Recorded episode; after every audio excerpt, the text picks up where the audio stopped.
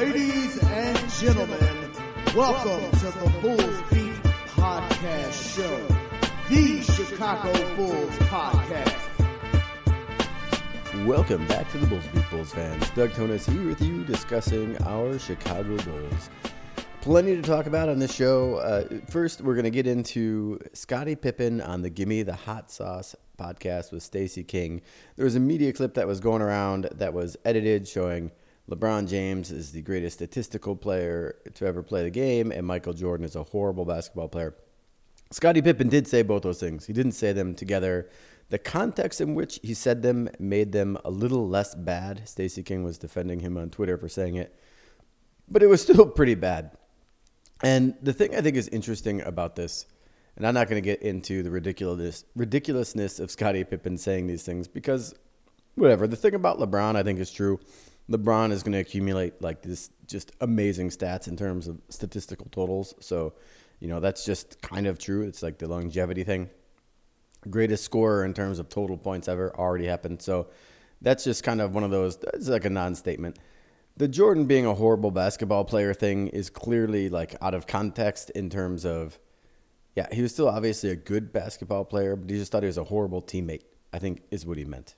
But, you know, not for me to figure out. It doesn't matter. Scottie has been saying lousy things about Jordan for a long time. And I think what really happened here with everyone on the Bulls that were kind of like from that generation of team, they were all sort of going along. Everything is fine. Like, no one likes Jordan in the moment, right? He's just kind of crazy, maniacal, you know, whatever. A little bit diva-ish. But they're getting a lot out of being with Jordan, right? You know, it's like the, you're the Beatles.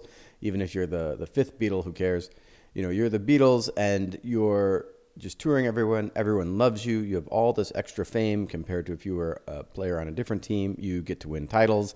So there's like all these benefits you're getting, and you can put up with all the lousy stuff that Jordan is. Now The Last Dance comes out, and all of a sudden it's like painted as like Jordan was the center of everything. Jordan did everything. These guys who thought like, well, we were a team, and the team did this, and the team did that. And now it's kind of being portrayed as like Jordan was better than the team. And, you know, and Jordan came out and said like, yeah, you can't say Michael Jordan without saying Scottie Pippen. I wouldn't have won these rings without Pippen. But the whole docuseries was still about how great Jordan is and Jordan's path. And you know, it did go into these other guys, but it painted Jordan as the hero. And that was an accurate portrayal of what really happened, you know, in a large degree. Like, Jordan was the difference maker. If you're listening to this podcast, you're pretty deep into basketball. And, you know, it's like a superstar league. You know, Jordan could have won with a lot of different guys. Uh, Scottie Pippen probably could have won as a number two with a number of different stars, too. Not nearly as many as with Jordan, because Jordan was the best. But he probably could have been a number two with another star and one one.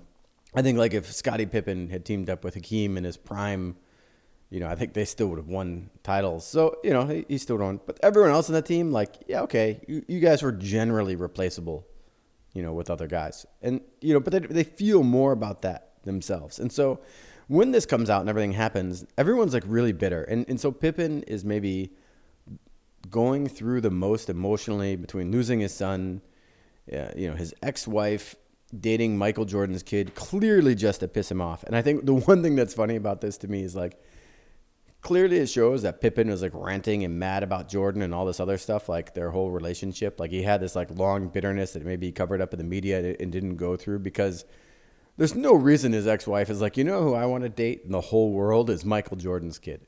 Like, yeah, I'm going to go find someone twenty years younger than me, you know, in a different state and like whatever. No, like that happened because she sought it out and she wanted to like just rub it in Scottie Pippen's face. So their divorce was obviously pretty bitter too. But that that's clearly why that happened, right? Like, it has to be.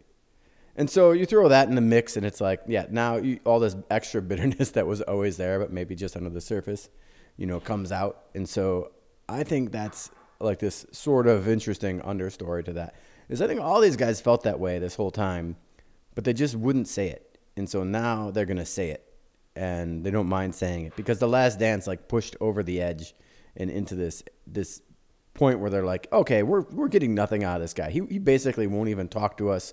We're not in his circle. We're no longer winning rings for him. Now we can kind of just like spout off. And the thing that's bad about it for all these guys is every time they perpetuate that kind of stuff, they they put it out there, they just like create more news cycle that is negative for them. Like, like all it does is make people rehash how great Michael Jordan is. No one like listens to Scottie Pippen and goes, you know what, Pip, you're right.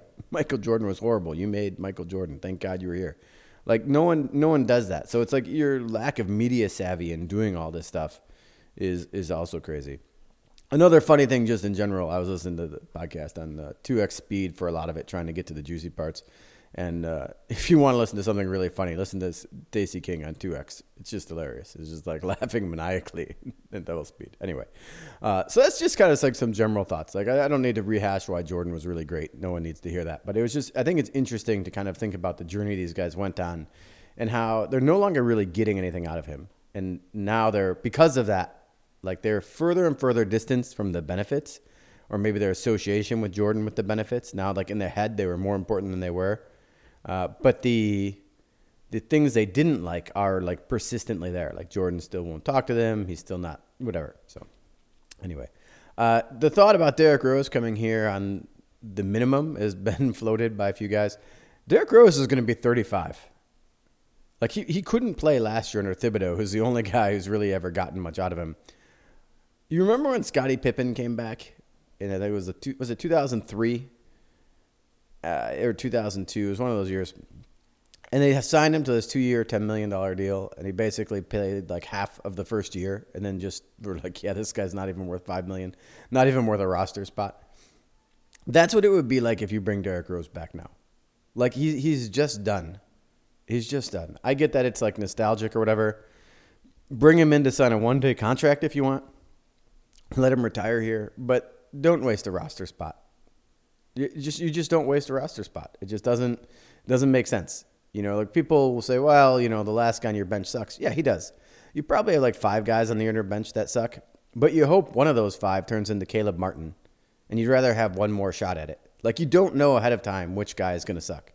You know, you sign five guys who are like, yeah, maybe there's some upside here, and you hope one of them works, but you want all five chances. And so you don't blow one of those chances just to have Derrick Rose on your bench. Like he can't shoot anymore, can't create anymore, hasn't been able to defend, you know, ever since the A C L injury. It's just it's just not a thing you want to go through. So just just say no to that. Uh, I want to talk a little bit about Lonzo medical retirement because I think it's interesting. A little bit of the mechanics. People have talked about, you know, should the Bulls go for the disabled player exception? And so I, th- I think I've talked about this a couple times on the podcast, but I'll rehash it real quickly in case you didn't didn't hear one of those episodes. So the disabled player exception would allow them to sign a guy for half of Lonzo's cost. They would, you know, be, I think he can only be here for one year. I have to go look that up again, but I think it can only be a one-year deal. So it's, it it can only be a one-year deal. And you can apply for it each year that he's out. And so they could apply for it this year. The problem with applying for the disabled player exception is you can no longer apply for medical retirement in the same year. So the Bulls could apply for medical retirement next year, but now there's a timing issue with this. I'm going to get into that in a second, and that makes it why you're not going to want to do this. So they should not apply for the disabled player exception. They're probably not going to use it anyway uh, because they're probably going to get enough back from re-signing Vuce and Kobe and probably won't even be able to use the full mid-level and stay under the tax, and you know they're going to stay under the tax, you know, with this team. So there's, there's not like a lot of reason to to have it. And I know people say, well, you'll have it in your back pocket just in case. You're not going to need it just in case. And here, here's why I think you don't want to have it. So if they can claim medical retirement for Lonzo instead, his money is just wiped off the books. In some ways, this is less advantageous uh, because they still will probably be over the cap. So they won't really be able to do anything with that money uh, except they'll be further away from the tax. Whereas if you had the disabled player exception, you could actually take a guy in who came off waivers. You could use it to claim a guy off waivers, or you could take a, a player in a trade, an unbalanced trade. So you would have more ways to use that money uh, while you're over the cap but under the tax. Uh, but you would not be able, in this case, use it and still be under the tax, so we won't use it. Uh, with the money freeing off the books, you won't be able to use it either, unless you could take an unbalanced trade, like you bring in more salary than you send out would be one option, or if the Bulls don't re-sign Vucevic and you're right near the cap, you could then use this money to bring in a really unbalanced trade because now all of a sudden you're twenty million dollars under the cap um, if you have the medical retirement. So here's the thing, though. I think, I'm not fully fleshed this out, but I think my plan for the Bulls is don't sign anyone this year that extends past one year. Probably means you got to let Vuce walk. Probably means you got to let Kobe White walk. But I think you want to enter next year with like seventy, eighty million in cap room, and Alex Caruso and Zach LaVine is the only guys on your roster with Pat Williams, uh, free agent, free agency in front of you. I just think that's what you want to do. Uh, that that's the chance it gives you to remake the whole team via free agency. The two guys who are going to be unrestricted free agents, potentially, depending what happens this offseason, would be Jaylen Brown and Domantas Sabonis.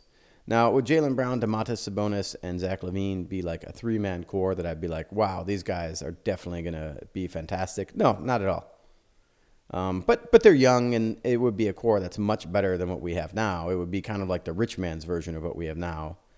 Um, with the new rules, I think it would be difficult to get all three of those guys and then build pieces around them. So I don't know that I love that plan. You could also just be patient and try and build up pieces with, with depth. It'll be interesting to see how the new salary cap rules affect people without the teams being able to spend just a gazillion dollars. A lot of people think it's going to force teams to squeeze the mid-level guys. I don't know that I think that's going to happen, but we'll just have to wait and see. Uh, but so I think I think my best plan, even though I, I don't think it's a great plan, I think my best plan is to hit the uh, twenty twenty-four offseason with like seventy, eighty million in cap. Use that money to take on bad salary, gain draft picks, gain assets, whatever you got to do. Or you know, bring in actual star players if you're able to. Uh, you can make unbalanced trades for star players because you don't need to send salary back. You could maybe relieve some teams of like massive luxury tax debts because there's going to be a lot of teams looking to get out from under the uh, the apron next summer. So I think you're going to be able to gain a lot of assets by being able to have a lot of cap space. I just think it's like a, it would be a really intriguing possibility because some of the really bad apron rules come into effect that year. I think teams are going to be willing to, to dump decent players and draft picks just to get under because there's not going to be so many teams with just tons and tons of cap room. So I think I think that's what I would do. Now, if you want to get eighty million dollars under the cap, one of the things you need to do is you need to get Lonzo off your books entirely. Now, the time you could get Lonzo off your books next year is going to be too late. So the year starts July first. If you start applying for that medical exception in the next calendar year, it's going to take, say, two months to review and agree on. And even if you agree on it, all of the deals are going to be done because now it's going to be, you know, September first. It's going to be too late. So what you got to do is you got to wait until a point where you feel like, yep, it's in the bag that they're going to grant this to us. So say you wait until two years after this injury is up. You're now sitting here in January of twenty twenty-four, and now you apply for the exception. Lonzo still can't go, and you're like, look, he's had three surgeries. The last one was this experimental thing that guys don't come back from. It's been two years since he's played. You know, we think he should be medically retired. You have an excellent chance to win that, and then now you also have him off the books. You know, maybe you can get him off the books before the trade deadline this year, which gives you some optionality at the trade deadline to do more interesting things. But the other thing is you get him off the books prior to the start of twenty twenty-four free agency. And so if you apply for the disabled player exception, you're not going to be able to do that uh, and also apply for that medical retirement this same year. And that's why I think it's more valuable to wait and go for the medical retirement. You wait long enough that you feel like you'll win uh, that thought. And I think you might be able to claim the disabled player exception now. Like I think someone might look at this situation and say, yeah, it's pretty reasonable. He's not going to come back this year.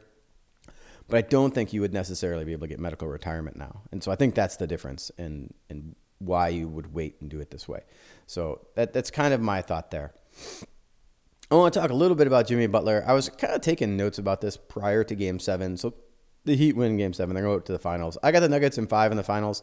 Um, but I've bet against the Heat, I think, every series except the Knicks. So, um, you know, hats off, hats off to the Heat, though. You know, it's one of these things where when they made the finals in the bubble, you're kind of like, this is a little bit fluky. It's a little bit weird. You know, they beat the number one seed and the number two seed to get to the finals. Like, it's not like they didn't go through anyone. They got a little lucky with the Knicks, maybe. But, you know, you beat the one, the five, and the three seed. That's that's quite a, a, a route to get there. So, you know, hats off to them. One of the things I was going to say, people were like, this would be a permanent stain on Jimmy Butler's record if they were the last, the first team to come, you know, blow a three oh lead. And I thought that was ridiculous, even at the moment. I'm like, you know what? Like, it's he built up a three oh lead. They were, like, massive, massive underdogs.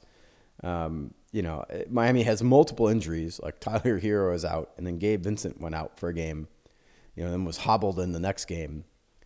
There's like a massive gap in their net ratings. Like I just, I just don't think I would have thought any less of Jimmy Butler had they lost that game. But they didn't. They win the game. Uh, it's a little sad that basically the game was over in thirty seconds. Like you didn't know it, but it was like, okay, Jason Tatum rolls his ankle. He's still staying out there. Maybe he'll be okay. But no, he wasn't okay. He just. He was grimacing every time he had to move quickly the rest of the game. They started guarding him with like Kyle Lowry at points because they're just like, yeah, we don't have to guard this guy. He can't do anything.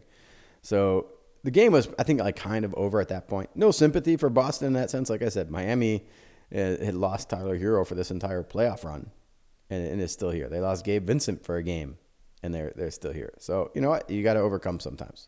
So anyway, hats off to the Heat. Hats off to Jimmy Butler for getting to the finals. I, I think Denver is going to absolutely smoke this team. I think they're going to smoke the Celtics too.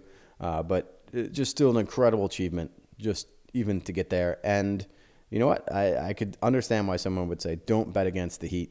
They'll they'll find something. Like, would it like shock you if like the Nuggets were maybe a little bit, I don't want to say unprepared, but like not fresh or whatever? Like you get these long layoffs and teams sometimes struggle to like re-ramp back up to full activity and everything. Would it shock you if that happened and, you know, the Heat came in and somehow stole game one? I mean, like nothing would shock me with this Heat team, but, but I still have, I still have uh, Denver in five. So I guess it surprised me quite a bit. Uh, one other topic I want to talk a little bit is about culture. And, you know, I think this is an interesting thing. It ties a little bit into the Butler stuff, you know, people talking about whether Butler is a leader and, and how you set culture and how this like fits. I think Eric Spoelstra had an interesting quote, and he said like the Miami Heat never had to reset their culture, and that's why they were able to kind of rebuild quickly and maintain continuity. And you know, it got me to think a little bit about like what culture means in a basketball team and how culture exists in a basketball team. And I think it's kind of a fascinating discussion. So I think first of all, your culture is like not a thing that exists just due to management and coaching. Those guys can try to set a culture, but culture really exists based on your staff and employees, and in this case, that's the players.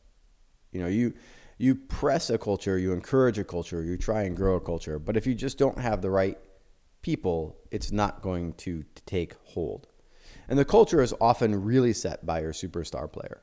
Like people will tend to follow the leader, especially in a basketball sense. Like this is our on-court leader. We are also going to tend to prepare the way he prepares and do the things he does. And so Jimmy Butler in that way uh, is a good culture setter, right? Like this is a dude who just works his butt off and everything else. And so I've said Jimmy Butler is a poor leader before, but I think he sets a great example. Like he's a great leader by example.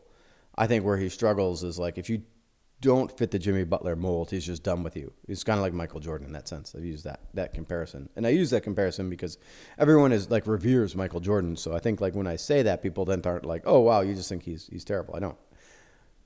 So Jimmy Butler is a guy who can kind of set that type of, of culture. And Eric Spoelstra and Pat Riley, like at the top, they're guys who set that culture. And they probably look for guys that fit that culture. And when you think about that, it shows how well Miami has been able to do with these undrafted players because they're finding guys who have the right work ethic, who work as hard, who fit into this winning type of culture. But it really takes someone like Jimmy Butler to at the top of that to make that work. And so it kind of raises to me the question, does the players make the culture or do the cult, or does the culture make the players? And I think in the end, it's mostly the players that make the culture. Like if you bring in a guy, you bring in Karl Anthony Towns into the Miami Heat, he's not going to become different. You bring in Ben Simmons into the Miami Heat, he's not going to become different. He's not going to be like, oh, wow, what a great culture here. Now I'm going to I'm going to completely change my ways. Um, you need you need the you need the players who have that culture to fit it. But you bring in guys who are like already scrapping for their N B A lives, and you set a good example for them. You bring in your Caleb Martin, your Gabe Vincent, all these guys who are, you know, like basically hanging out at the minimum, undrafted, just trying to make it in the league. You set a good example for them with your star player doing everything you can to win, all this unselfishness, all this other stuff. And all of a sudden, those guys who are already willing to work because they haven't gotten the bag yet, and they're just trying to hang on, those guys then, they can be the best they can be due to that good culture that exists.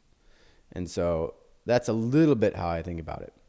But I think it's interesting to say you can't build your culture first. You have to get the players first. Like, you're effectively swapping out fifty percent of the people on the team every year. And so, you know, culture in a very real sense is the cumulative addition of like how every player in the team, you know, feels about the team and how they work and their attitudes and whatever. When you swap out half those people every year, culture is really easy to change, both good or bad, and very malleable. You know, it's just, it is, it is the attitude of everyone collectively. And so it's not really durable. And so if you're building a team, get it all tied back, you can't build a team by saying, I need to create a good culture first. Like, that's just not how it works. You need to get good players first, and then the culture changes if those good players have good culture. It's like, how many teams have had a bad culture? They draft a superstar, and all of a sudden now they have a great culture. Like, you know, it's just, that's just kind of how that works. So anyway, that's that's my thought on it. I thought it was an interesting aside, uh, whether you do or not. And let me see, what else do we got today? So I'm going to flesh this out some a little, bit, a little bit more, but here is my best cohesive plan for the Chicago Bulls. Now, I got to find the details to fill in this plan a little bit, but I, I just started taking notes on what I think they need to do. Uh, do not extend any contracts past the summer. Look for sign and trades for Nikola Vucevic. Move DeMar for expiring deals plus future assets. Uh, plan a medical retirement for Lonzo, as I mentioned, assuming he doesn't come back and is able to play. Start like looking to do that around January. You can sell Zach LaVine on gutting this out one more year and saying, look, we're going to have a ton of cap space, and if we can't rebuild immediately next year, we'll trade you to the destination of your choice. We'll find a way to make it work. We'll get you where you want to go. Move Kobe in a sign and trade. You can shop Alex Caruso and see what you can get. You could also keep him. Um, I think it just depends what you get for him, but I'd probably look to shop him. You give Pat Williams the full keys to the house. Let him run everything he has. Just see if there's something there. Like, we're not going to have any questions about Pat Williams at the end of this year. You're just like, yep, you're you're putting up twenty shots a game. Go figure it out. Go, you know, like, if you got it, we're going to find out. Bring in whatever you can on one-year deals. And now you enter twenty twenty-four. This team's going to be terrible, by the way. This is going to be bad. So you're going to you're going to now have a really good draft pick in twenty twenty-four. You're going to have Zach LaVine on his contract, and maybe nothing else. Pat Williams, restricted free agency. Uh, Dalen Terry on his deal. And you're going to just have a ton of cap room. And like I said, you're going to have a lot of teams looking to get out of luxury tax. You're going to be able to make a lot of trades to either bring in talent on reasonable contracts. Like, I think you could just take Jordan Poole. Like, if you had cap room, I, the Warriors would just give you Jordan Poole if you wanted him. And I think there's going to be other guys at like that kind of level that you can just bring in if you want them. Now, do you want them is maybe another question, but I think if you did, you're going to have the options like that. But otherwise, you're going to maybe, maybe even be able to just be like, yeah, we'll take jo- uh, Jordan Poole, and you're going to give us a, an unprotected draft pick in like twenty twenty-seven. We we need both those things to take them off your hands. Like, there's going to be stuff like that that's available. So you prepare yourself to take advantage of other teams, and you prepare yourself to maybe be able to sign, you know, big name players. So maybe maybe in this case, you get Jaylen Brown. And I know Jaylen Brown at this exact moment, coming off eight turnovers in game seven and not really playing that well, doesn't look like, you know, super amazing as a guy that you want to get on a Zach LaVine level max contract. And, and maybe he's not, but he's twenty-six years old. You know, still still can get better. So anyway, I think that's my best plan to get the Bulls back to kind of like younger, talented, and flexible. You know, I looked I looked at those three things. Like, you want to have a long, long, longer time horizon than you have now. Your time horizon now is very short. You want to improve the talent, and you want to improve your cap positioning and your flexibility. And and this is the plan I think does that. So I do got to go out and look for DeMar deals and Vooch deals and try and find, you know, good uh, good trades out there.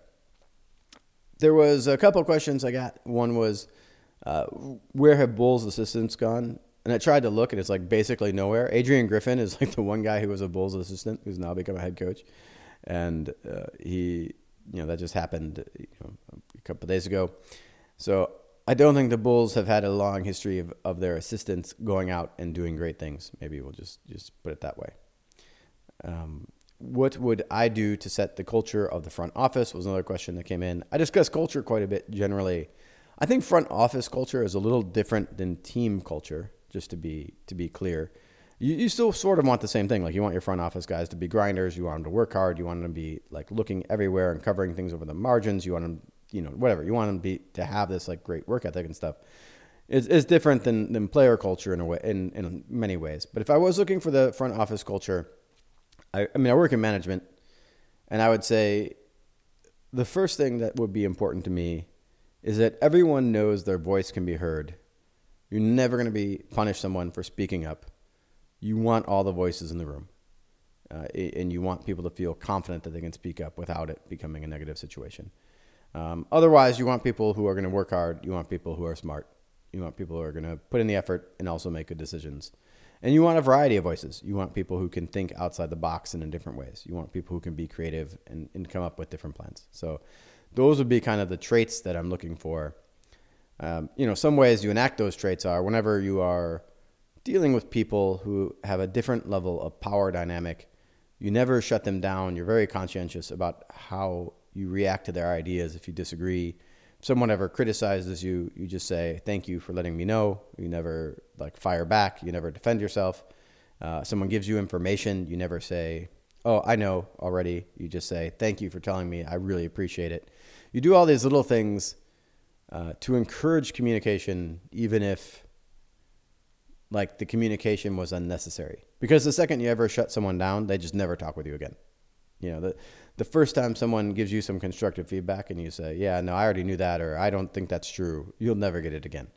The first time, you know, some, someone gives you some information about, like, I, uh, I just heard this thing, and you say, I already knew that, they'll never give you information again. So I, a lot of it is preparing yourself to be a good listener and making sure everyone else follows that same culture to just make everyone feel really confident and empowered to do their jobs. Like that, that's how I would go about trying to build, you know, front office uh, culture is, is looking to get those traits.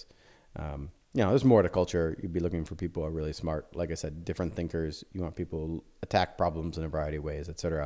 That's not necessarily how I'd view culture, but but still an important thing.